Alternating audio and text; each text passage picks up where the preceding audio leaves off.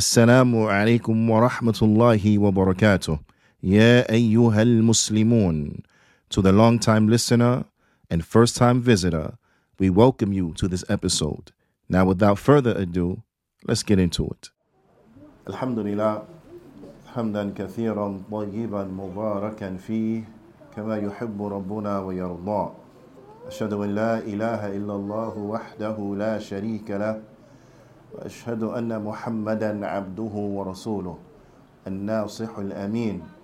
اللهم صل على نبينا محمد وعلى آله وصحبه أجمعين ومن تمسك بسنته إلى يوم الدين.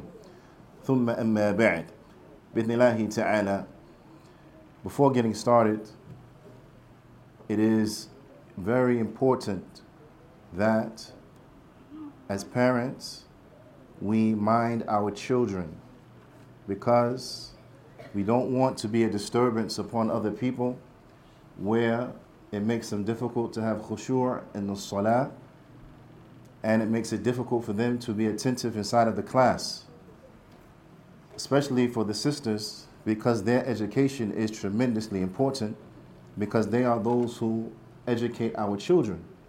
So it's important for them that they have every access to listen to the classes and to benefit bithillahi ta'ala. And from those things which will make that difficult will be for uncontrolled children. Now, children, they are going to play and that's good. But we have to teach them that there is a time and that there is a place to play.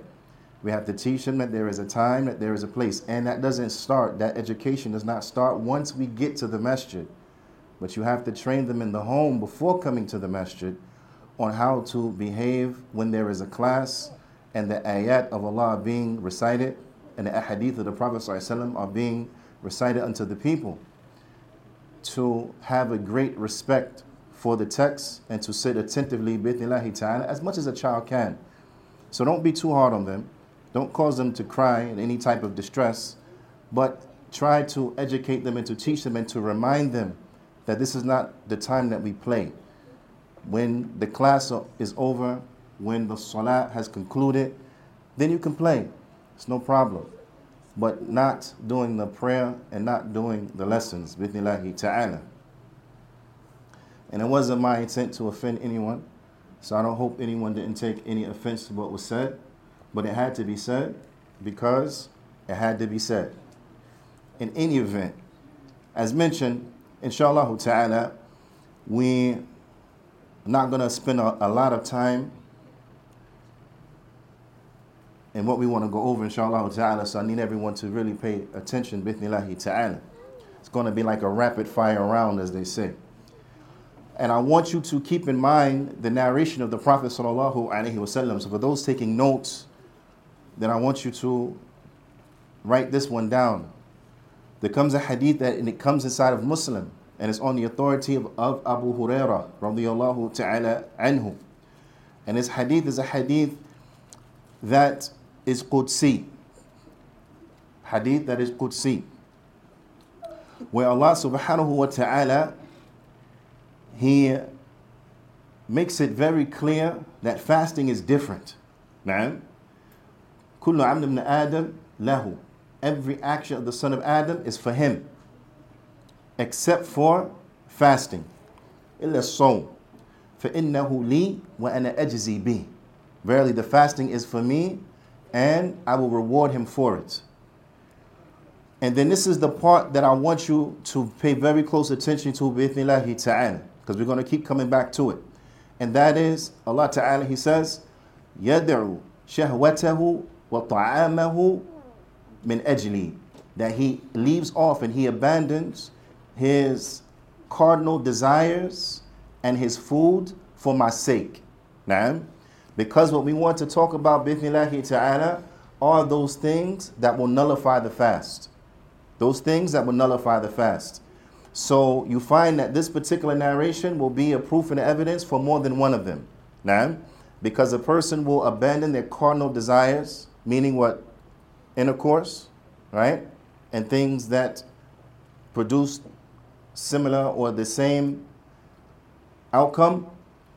and as well as their food. And in that, of course, their drink for the sake of Allah subhanahu wa ta'ala during the daytime in the month of Ramadan. So the first thing that will nullify the fast will be eating and drinking. نعم فالأكل والشرب متعمدا Eating and drinking intentionally. That's very important. And I want to remind you of this. Eating and drinking intentionally. Now, and what's a proof and evidence that we have to leave off eating and drinking intentionally in the month of Ramadan? Is what? Huh? The hadith is Qudsi, right? There's no way we should have blank stares. I just literally gave you the answer. The hadith al Qudsi. It was narrated on the authority of who? Abu Huraira. And what did Allah Ta'ala say in that hadith? What translated means is what? That a person they leave off and abandon their the carnal desires. And what's the you can't answer no more. You done did like three, four. You gotta open it up. uh, what's the? It is, it is. But you gotta, you gotta, you know what I mean? You saving everybody else. They like, nah, nah, he answering this, so I gotta say nothing. No, no, no, no, no. I want, I want to hear some more voices. So what's the other one? And they leave off there. They leave off their food, and included in that is what, of course, their drink for who? For Allah, for the sake of Allah subhanahu wa ta'ala. Of course, okay, so now we understand from that the eating and drinking is what? It will nullify the fast. If a person ate and drink intentionally, then it will nullify their fast. Allah subhanahu wa ta'ala, He says in His noble book, Kulu washrabu, eat and drink, حتى يتبين لكم الخيط الأبيض من الخيط الأسود من الفجر. So eat and drink until the um, the white thread becomes distinct from the black thread of Fajr. Meaning what? The ulama they, they explain what is meant by the white thread becoming distinct from the black thread, meaning waqtul fajr, that the time of Fajr has come. Naam, so you eat and drink until Fajr time. So that means you can eat and drink until Fajr. So eating and drinking after Fajr, you can't do it, right? Right? No, not, not during Ramadan. Why? Because that's the cutoff, but why? What will happen if you ate and you drank? It will nullify your fast. Ahsant.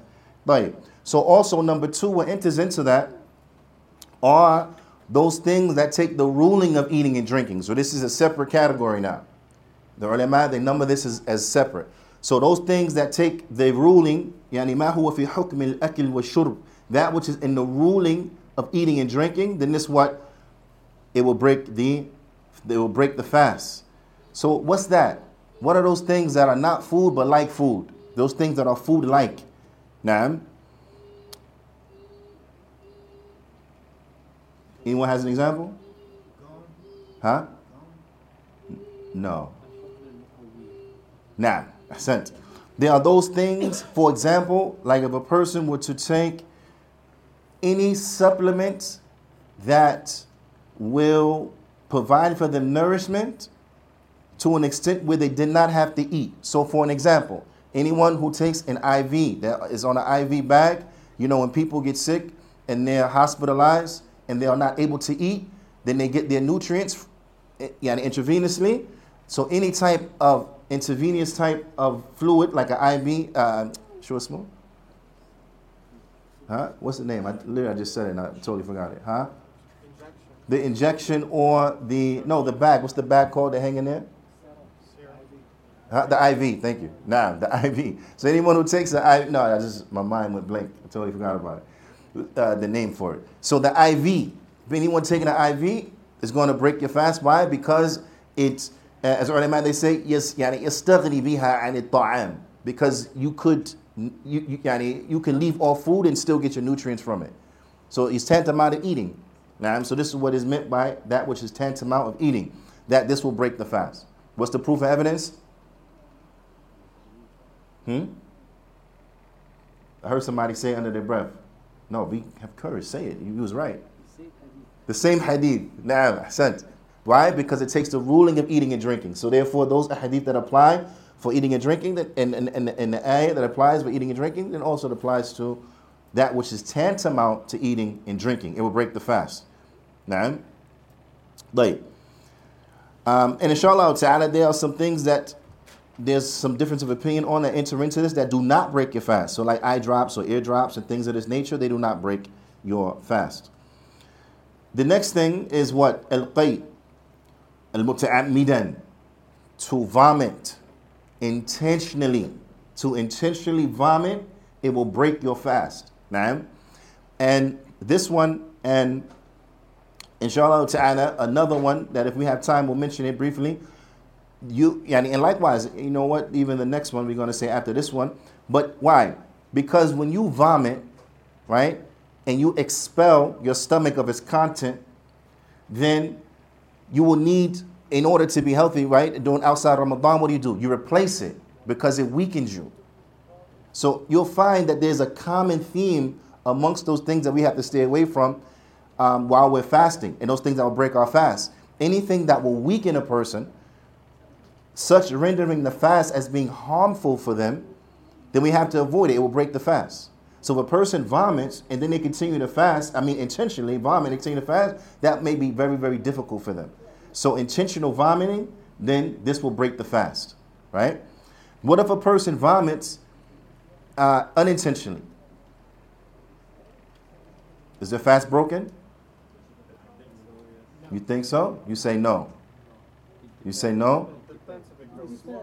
Depends. If they, no, no, I'm just saying they, they it was unintentional. He vomited. No. Okay. I'm gonna let, I'm gonna let it hang there for a second. All right, that's it. Time's up. There comes a hadith from the Prophet that has been collected um, in at Tirmidhi and Sahahu al Albani. Uh, al Albani, he graded it as authentic. Now, but the Prophet he said, Man dhara'ahu ay that يعني غلبه القي that whoever يعني ضرعه القي they vomit unintentionally نعم فلا قضاء عليه then there, he doesn't have to make up the day نعم he doesn't have to make up the day ومن استقاء فعليه القضاء but whoever intentionally vomits they cause themselves to vomit they have to make up the day the fast is broke they have to make up the day we know the fast is broke why Because he has to make up the day. So he broke the fast. Now, but, but again, if they unintentionally vomit, it's okay. The fast is, is sound. The fast is sound. Now, if it is a situation that they unintentionally vomit because they are sick, right? Then they're allowed to what? Break the fast and they have an excuse because they're sick. That makes sense? Okay. But unintentional vomit does not break the fast. But intentional vomit breaks the fast. The next one is al-hayd with nifas, menstruation and postpartum bleeding. These are nullifiers of the fast. So if this if the sister is fasting and then she gets her menses, her fast becomes broken. Her fast becomes broken. Now, and then she has to make up that day.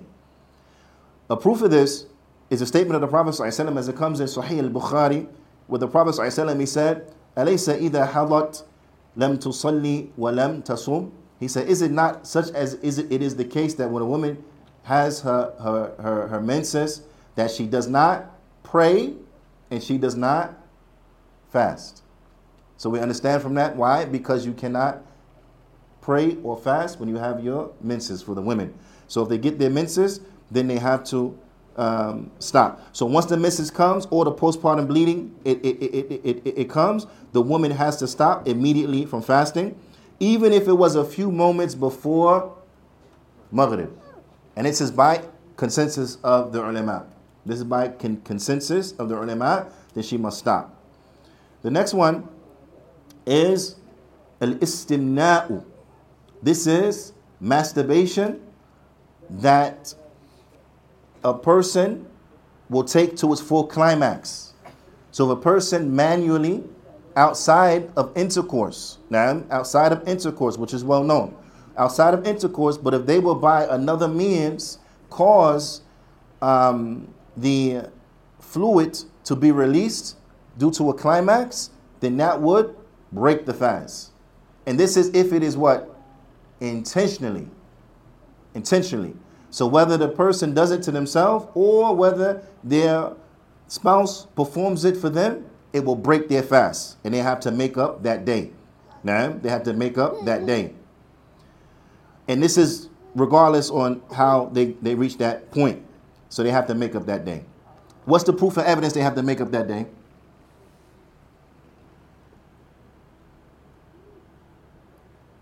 I'll give you a hint. I gave you the answer already. Now, is it a hadith? Excellent. Which one? Which hadith? The one hadith al-Qudsi. Now, sent. Which part of the hadith is the point of evidence? He leaves off his desires. Now, he leaves off his carnal desires for the sake of Allah Ta'ala. So that so enters into that intercourse. Now, but our beloved brother, Al-Jamaiki, he covered that one. So so we're gonna skip that one. Okay? But this enters into the leaving off of desires. Now, but and the last one to mention is dam bil hijama. Now, is the expelling of blood or taking out the blood due to cupping. Due to cupping. Now this one, there's a there's a difference of opinion amongst the ulama. The jumhur, the majority of the scholars say it does not break your fast. Now, Imam Ahmad, he his opinion was against the jumhur, was against the majority. He said, no, it breaks your fast. Now, it breaks your fast. And this is because we have narrations where cupping was done while fasting. But Sheikh bin Baz, he explains and brings yani, how we understand between the two things. So, um, the proof in what Imam Ahmed and those who take this opinion, which is the strongest of opinion, that it breaks the fast, is aftara. The Prophet ﷺ, he said, aftara al-hajim wal-mahjum. That they have broken the fast the cupper and the one who was cupped. They both broke their fast. And this hadith is sahih, sahahu al-Albani, uh, and is uh, collected by Abu Dawood. Now, so it's a hadith that's authentic. What the Prophet telling me said, the one who gets cupped and the cupper, they broke their fast. Now, and this is the strongest of the opinions. Imam bin Baz mentions, he says, He said that those scholars who يعني, um, study in great detail these type of matters, they have mentioned that أَنَّ الْحِجَامَ لِلصَّائِمْ مَنْسُوخًا that the, that the allowance for the one who was fasting to get cupped has been abrogated because the aforementioned hadith came after the instance where um, the Prophet ﷺ got cupped while he was fasting. Now, that ruling became abrogated. And you have others from the Sahaba who they used to get cupped when they were fasting, and then they stopped getting cupped while fasting. And they would wait until the night time to get cupped. Now, because this was what was understood is that it's no longer permissible to get cupped while fasting. That makes sense? From that, and likewise, if you go back to the woman or her menses, what we will understand from the, the wisdom, some of the wisdoms is that is that what? Is that the, ex, the, the expelling of this type of blood, it will it will weaken a person. It will make it very difficult for them. Now, in the case of the woman, she may have severe cramps where they have to take pain medicine. So that will be very difficult for them to fast in that state where they're one being weakened and then they, they have pain. They're, they're, they're, they have pain, right? In the, in the case of one who is being cupped, it will weaken him, which it will make the fast perhaps very difficult for them. So any type of thing that will add any type of difficulty, then you find that these things have to be avoided while fasting uh, from the aforementioned things, like getting cupped, uh, f- forcing yourself to vomit, so on and so forth. That makes sense? So now Sheikh Uthaymeen, rahimahullah ta'ala, he brings a very good point because a person will say, okay, I'm getting cupped, no, no problem, I understand what cupping is. Now, what about the Sheikh he mentions? What about the person yatabarra' bid-dam? What about the person who donates blood? Can you donate blood? Same category. Hmm? Falls into, I think it, it would fall into weakening the body. Nah, ahsant. Falls into the same category. Sheikh Raslan, uh, ta'ala, he mentions, he says, before we mention what Sheikh Uthaymeen mentioned, but he mentions, he says it's not permissible because لأنه يؤثر على البدن كتأثير الحجامة. He said it will uh, affect the body similar to how hijama affects the body. Now, it will affect the body in a similar manner.